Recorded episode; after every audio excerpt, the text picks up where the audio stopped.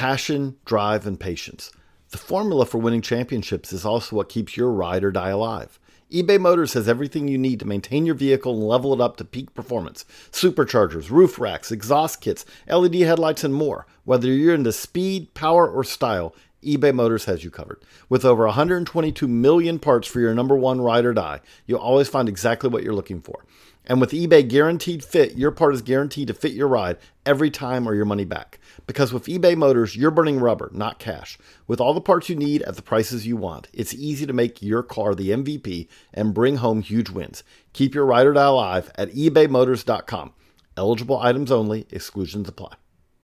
When you need mealtime inspiration, it's worth shopping Kroger, where you'll find over 30,000 mouthwatering choices that excite your inner foodie. And no matter what tasty choice you make, you'll enjoy our everyday low prices, plus extra ways to save, like digital coupons worth over $600 each week. You can also save up to $1 off per gallon at the pump with fuel points. More savings and more inspiring flavors make shopping Kroger worth it every time. Kroger, fresh for everyone. Fuel restrictions apply. 2 2 pitch. Swing and a long drive. Deep left. Way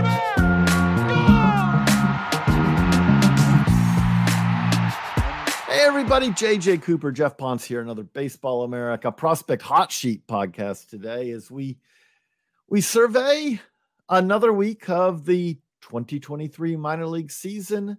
Jeremiah Jackson, the well, you could almost kind of say fill in the whatever category you want position for uh, Jeremiah Jackson with the Angels, Double A Rocket City, third base, outfielders, played shortstop, played a little bit of everywhere.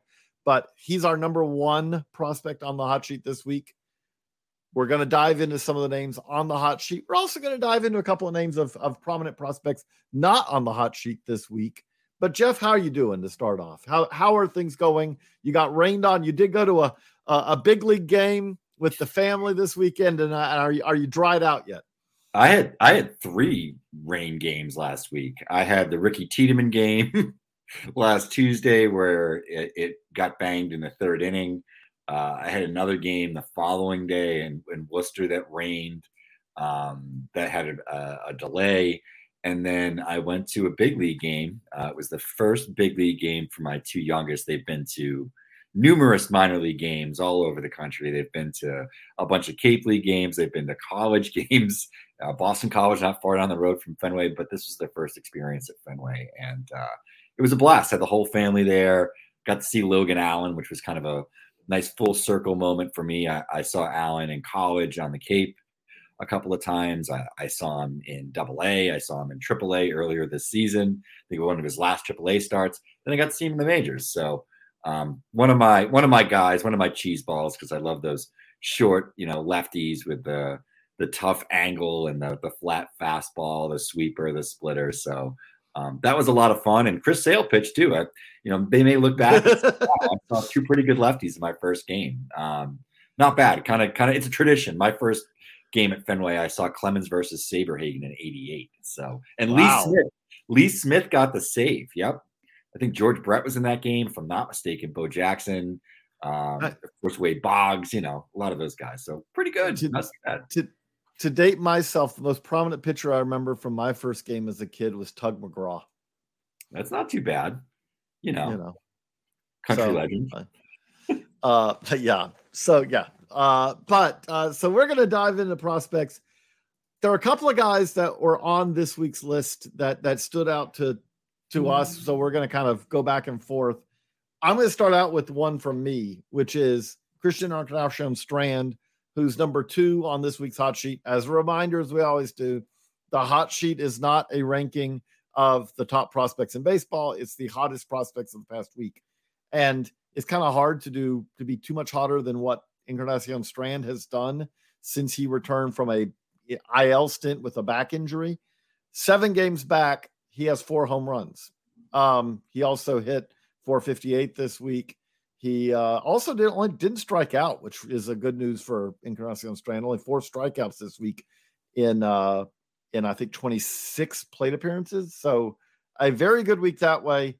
Also notable, he's playing first base and first base only so far, which I, I do think is probably important to note because it very well could could help speed his arrival. If you talk about Christian Encarnacion Strand, the third baseman, you say, is he ready to play at big league third base? And the answer is no.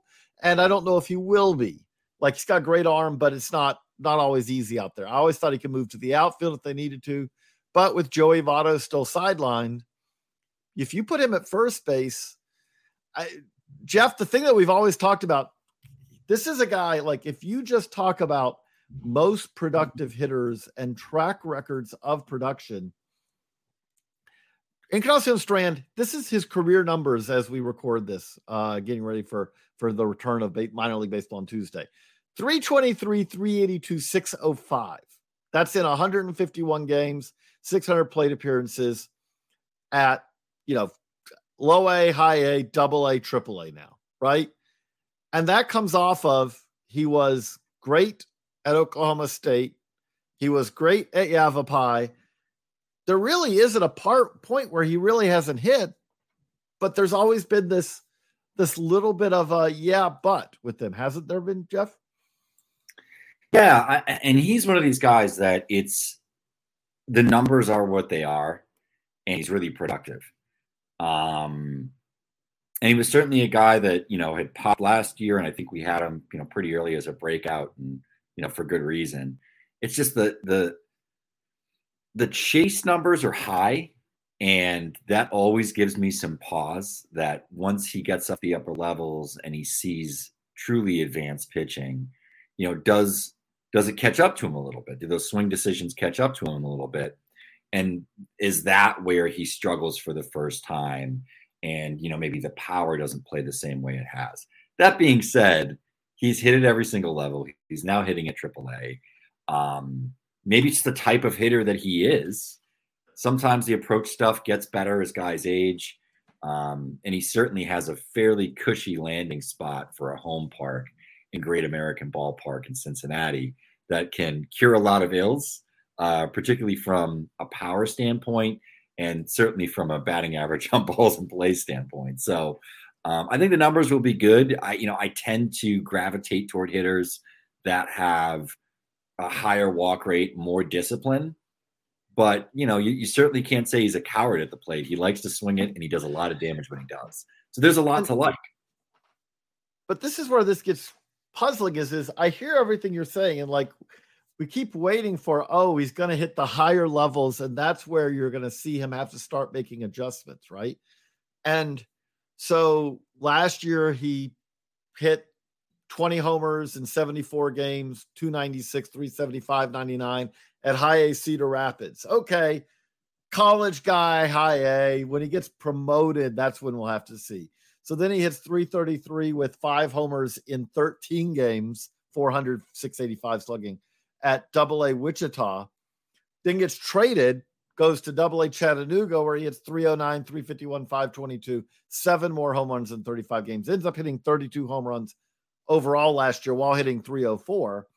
And now, start of this season, he's hit four home runs in seven games, a 448, 500, 931 slash line we're running out of levels for at some point this reckoning to come due and and that's where this gets fascinating is, is because there are exceptions right? There are outliers who who manage to hit for average and power with a very aggressive approach. Vladimir guerrero senior i'm looking at you for example.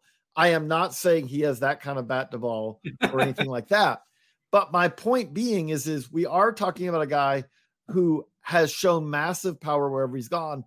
And has managed to hit for average while doing it. And I'm when I say hit for average, the last time he didn't th- hit 300 in a season in his career, I don't know if it's ever happened. I can only go back to his senior year of high school. I haven't asked him personally. It's possible he had a bad sophomore year of high school or something, or his travel ball team, he had a rough year or whatever. but I can track from there on. And it's like, he did it in Juco, he did it in college, he did it every level of the minors so far. He's now in AAA. At some point, I'm going like, okay, if he does this, you know, and he gets to the majors doing this, it's like, I, I'm not saying he's going to be that guy, that outlier, but I am saying at some point you start allowing that it very well may be that he's an outlier as this rare guy who can chase, be overly aggressive, and for some reason it doesn't come back to haunt him because he just has that that rare knack of putting bat on ball and hitting it wherever it is a bad ball hitter who hits the ball really hard. Am I crazy to think that that could be his outcome?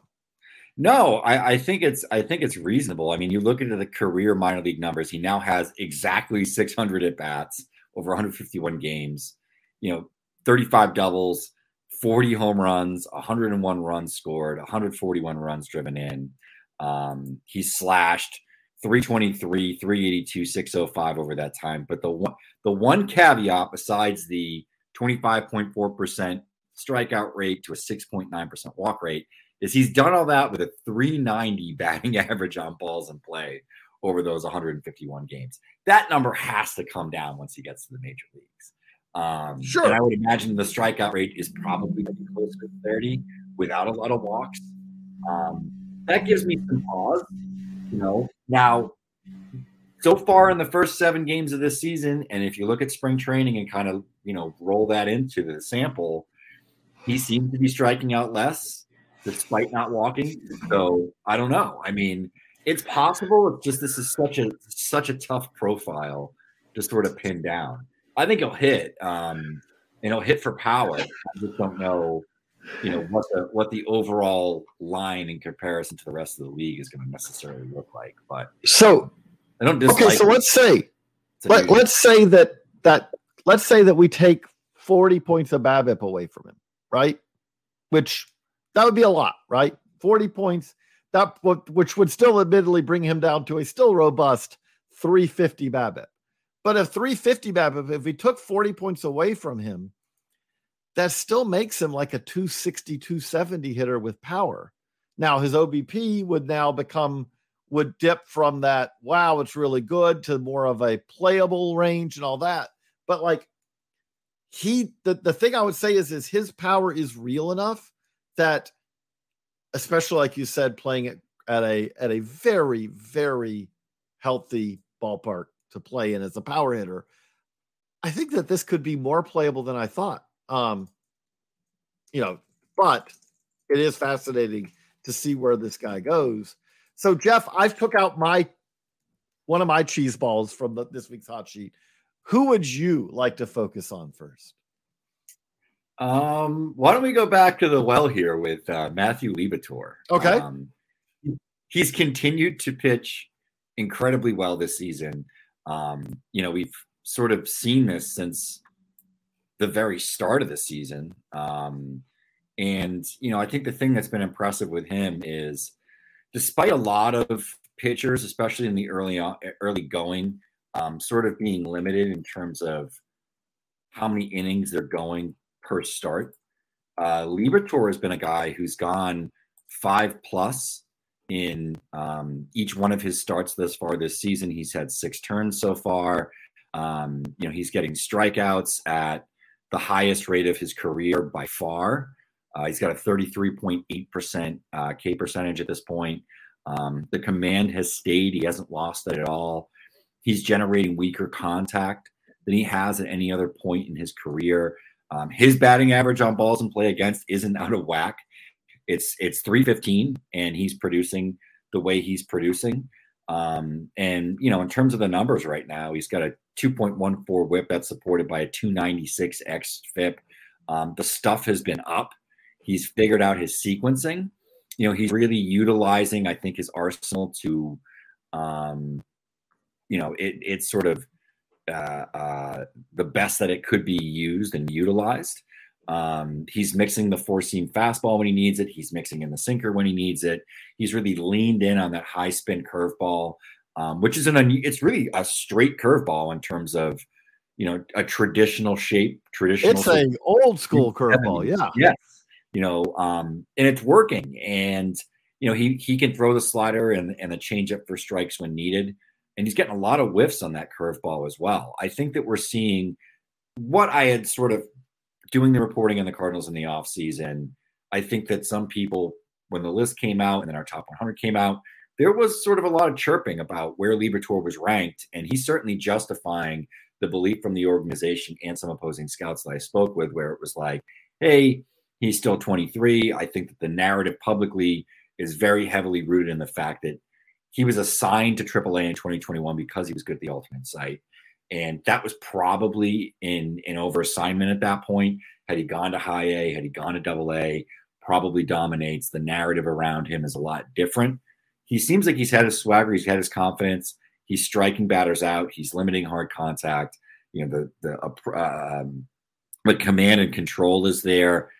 At this point, it's really just a matter of when do the Cardinals finally sort of bring Liberatore back up and give him the reins in that you know fourth or fifth starter uh, spot, if you want to call that, because Jake Woodford so far has not been very good. Um, Liberatore's on the 40 man roster. He's already made his major league debut. I, I don't know what's holding him back. I actually figured that he would have been up with the major league team already by this point, considering how the Cardinals are struggling. And uh, you know, they got to get something for Randy Arozarena, one of the better players in the game, right? So, so, I mean, I don't really understand why he hasn't been called up uh, as of yet, but he's sort of passed all the tests at AAA at this point. Um, though I know it's his his third time through, but he's 23, so he's still actually pretty young for the level. I don't want to overly simplify, but I always look with Liberatore, Liberatore that one of the things that's always been true is his velocity kind of waxes and wanes a little bit. And I really do feel like when you see, like, okay, what's he sitting? And right now he's sitting 94, 95, touching a six, seven. When he's doing that, he's just a better pitcher than when you say, well, what's he sitting today? It's like 91, 92, which has happened at times. And when mm-hmm. he does, it it's not just the velocity, but the velocity plus the movement, all that it's just nothing plays as well when he doesn't have the same arm speed, the same velocity. And that's to his credit, it's what he's showing right now. And that to me, uh, I'm with you. Like it, it seems like I, I don't think he needs to. There, it's hard to say he needs a whole lot of extra time in AAA to add polish. He's he he he knows the uh the sights of Memphis pretty well by now. I would put it that way.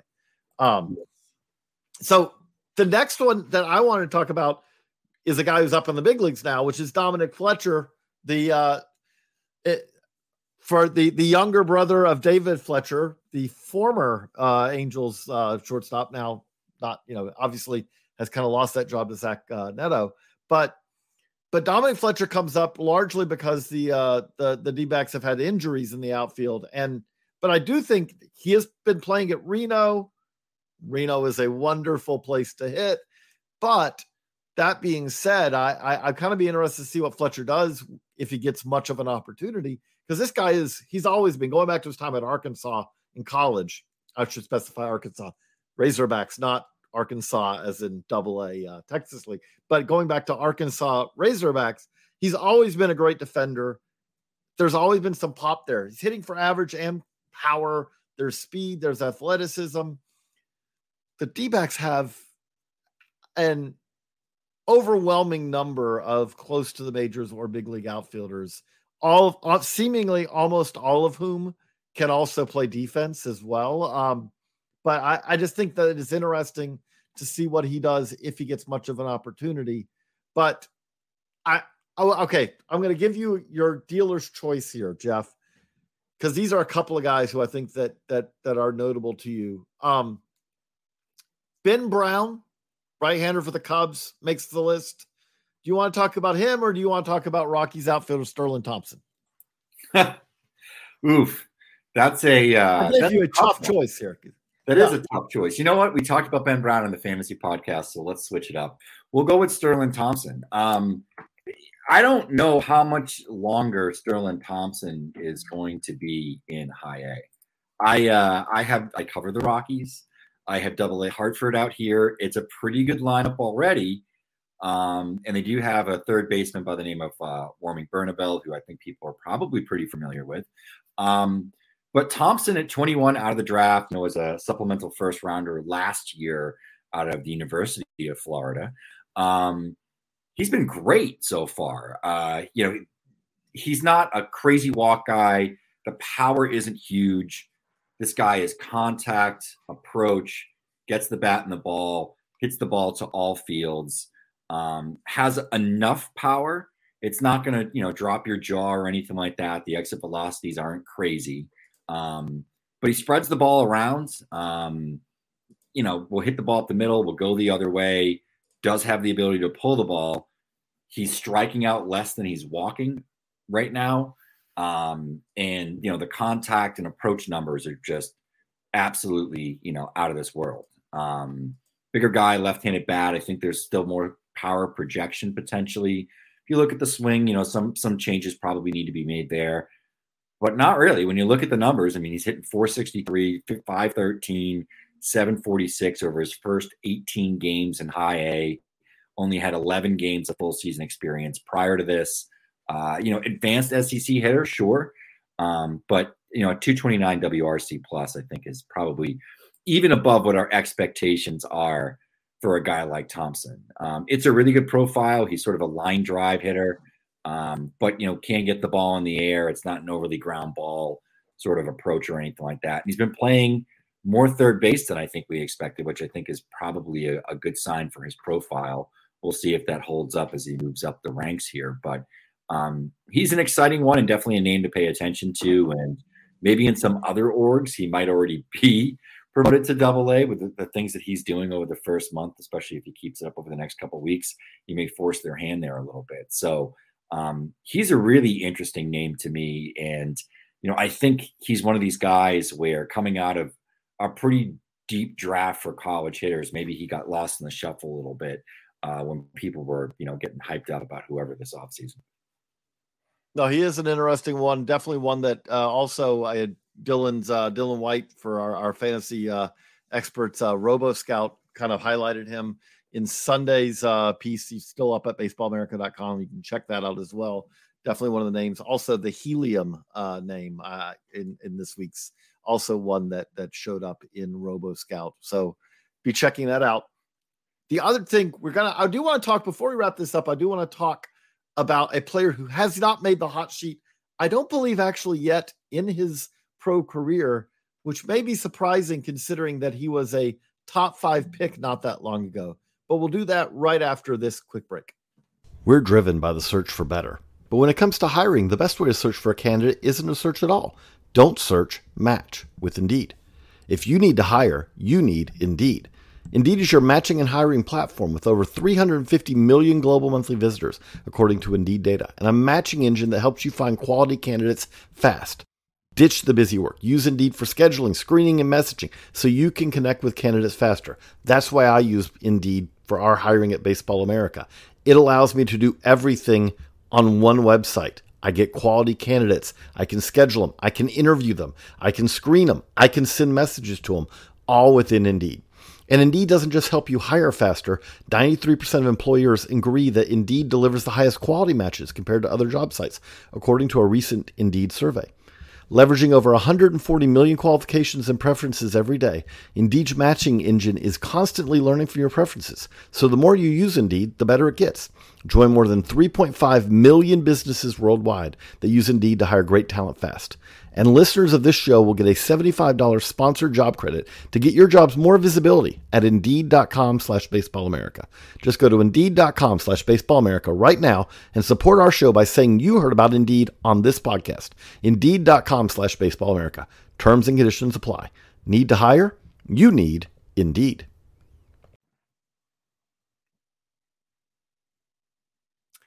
And we're back. So, Geoff, the it, the tease that I just gave there is one that I don't think was probably enough for people to figure out. But I've been watching some of Jack Leiter's starts at Double A. He's returned to Double A, Double A Frisco, same place that he spent basically all of last year at as well. Did not have a great year at Double A Frisco last year. Not a shock that he's returned there. He went three and 10, 5 5 4 last year with uh, 88 hits in 92 innings, 11 home runs, 56 walks, 109 Ks He's back at Frisco. Currently, after five starts, he is a 0 2, 6.75 ERA. Opponents hitting 282 against him, more hits than innings pitched. The home runs are again a problem. Five home runs so far.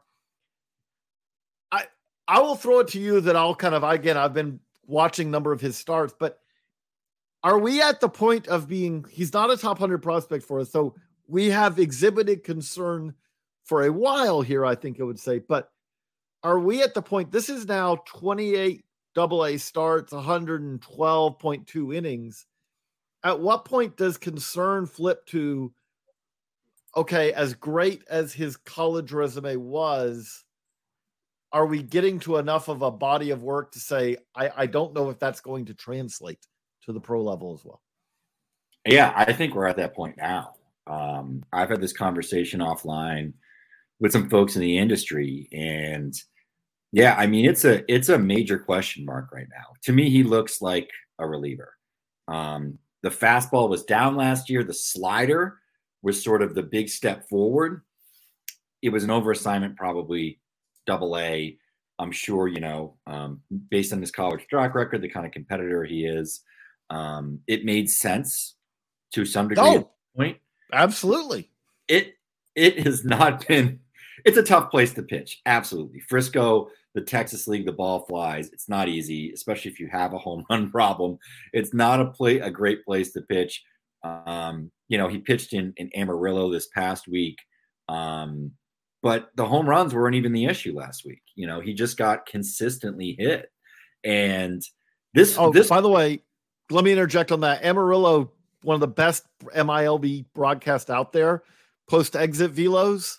Mm-hmm. You know, they post velo and exit velo, which kudos, great work.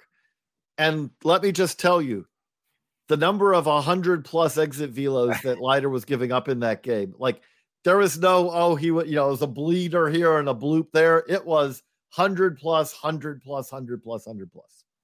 Yeah. And it seems like he's, he's, sort of one of two things. He's either unable to consistently land his pitches in the strike zone and he's walking the house like he had in you know his previous start where he walked five over two and a third innings. Um, or it's a start like this where he's giving up a lot of hard contact consistently getting barreled. You know he still misses bats. He still strikes out batters. He's had 29 strikeouts over 20 innings but he can rarely go deep. The command is bad. I would I would say it's probably not even below average at this point. I think you probably mark it as as poor. And you just even look at his you know career numbers. He's got a 161 whip. He's got a 13.7% walk rate. Um, it's bad. I mean, you know, ERA close to six, and you know that's over 112 innings. It's over 27 starts.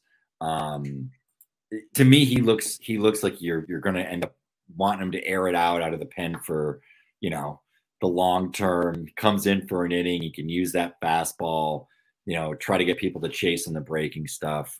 Um, and I'd have to look at the numbers the second time through the orders, but having watched a few of his starts this year and last year, it seems like he can be pretty good in the first inning or two, and then you know the second time through the order he gets he gets figured out pretty quick. Your guys, you know, learn to, to lay off of his stuff.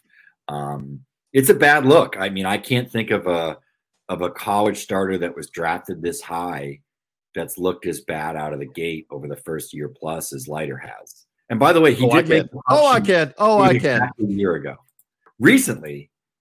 Okay, who, who a, Mark Appel was worse than this. That was the number one pick. That was, a decade ago. ago yeah, but but but but Mark Appel, like, and the thing with Mark Appel, I remember writing it at the time. Like, great guy. I've get I feel bad, but like it very it became very clear very quickly that Mark Appel. I remember we did a piece talking to Midwest League scouts about him at the end of that first year, and it was like, this is not what a one one pick looks like. Then he went to Lancaster the next year, which admittedly, if you were going to design a horror show for a pitcher, that'd be the place to go but was getting teed up to the tune that's like that I did a study at the time that just like pointed out that you don't go from being destroyed 10 plus runs, which was happening to Mark Appel in high A to being a big league ace. It's like it, when you talked about top five picks, it was just hard to find that example.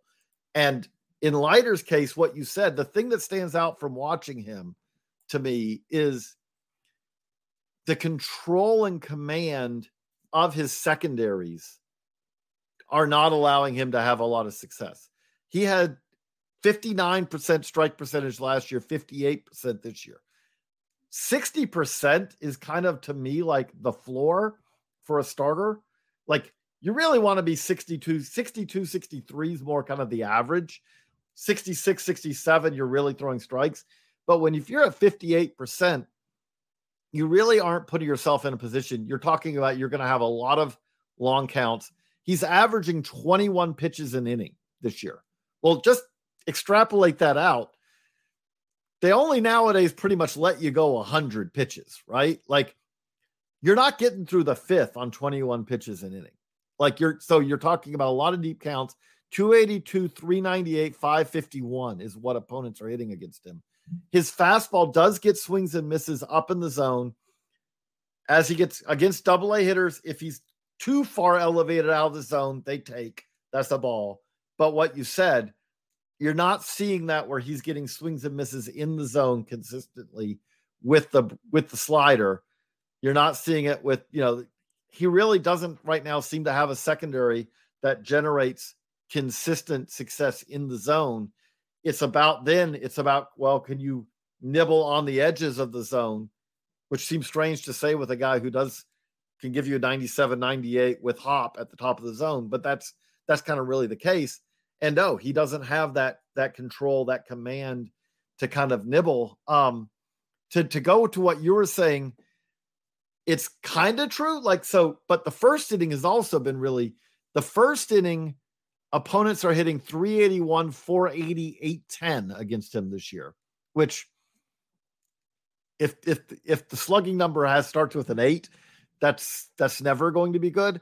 He does then is much better in the second and then is okay in the third, but then the fourth and the fifth, you know, which is really as far as he's gone, are are struggles again. But I just the the thing I would say with this is is you we saw what he's done in the past. You think you kind of figure that at some point there is some more in there as he kind of regroups, changes his approach a little bit, all that. But it's hard to see him. That the thing that does stand out is is college aces who are drafted the top of the draft. The ones who are the the preeminent studs are the ones who then just the the minors are no challenge for them. Like you saw Chris Sale. Chris Sale was coming out of you know a smaller college, obviously than than Jack Leiter was. The minors almost held nothing for him, and he was in the big leagues in a minute and a half. When you talk about Justin Verlander, we talk about those guys. Like again, at this point, obviously we're not comparing Jack Leiter to those guys, but when you go as high as he did in the draft, you start with kind of hoping that he is that fast moving guy this is a reminder not all the guys are going to be fast moving like we thought they were because in Jack Leiter's case, he feels further from the majors right now than he did the moment he signed his pro contract. And you kind of, again, we root for prospects. We hope that it'll turn around for him. But I do think it is notable that it's a ret- Andrew Abbott returned to double A to start this year, right? Like a guy who had some ups and downs, but generally was reasonably successful in the Southern League last year.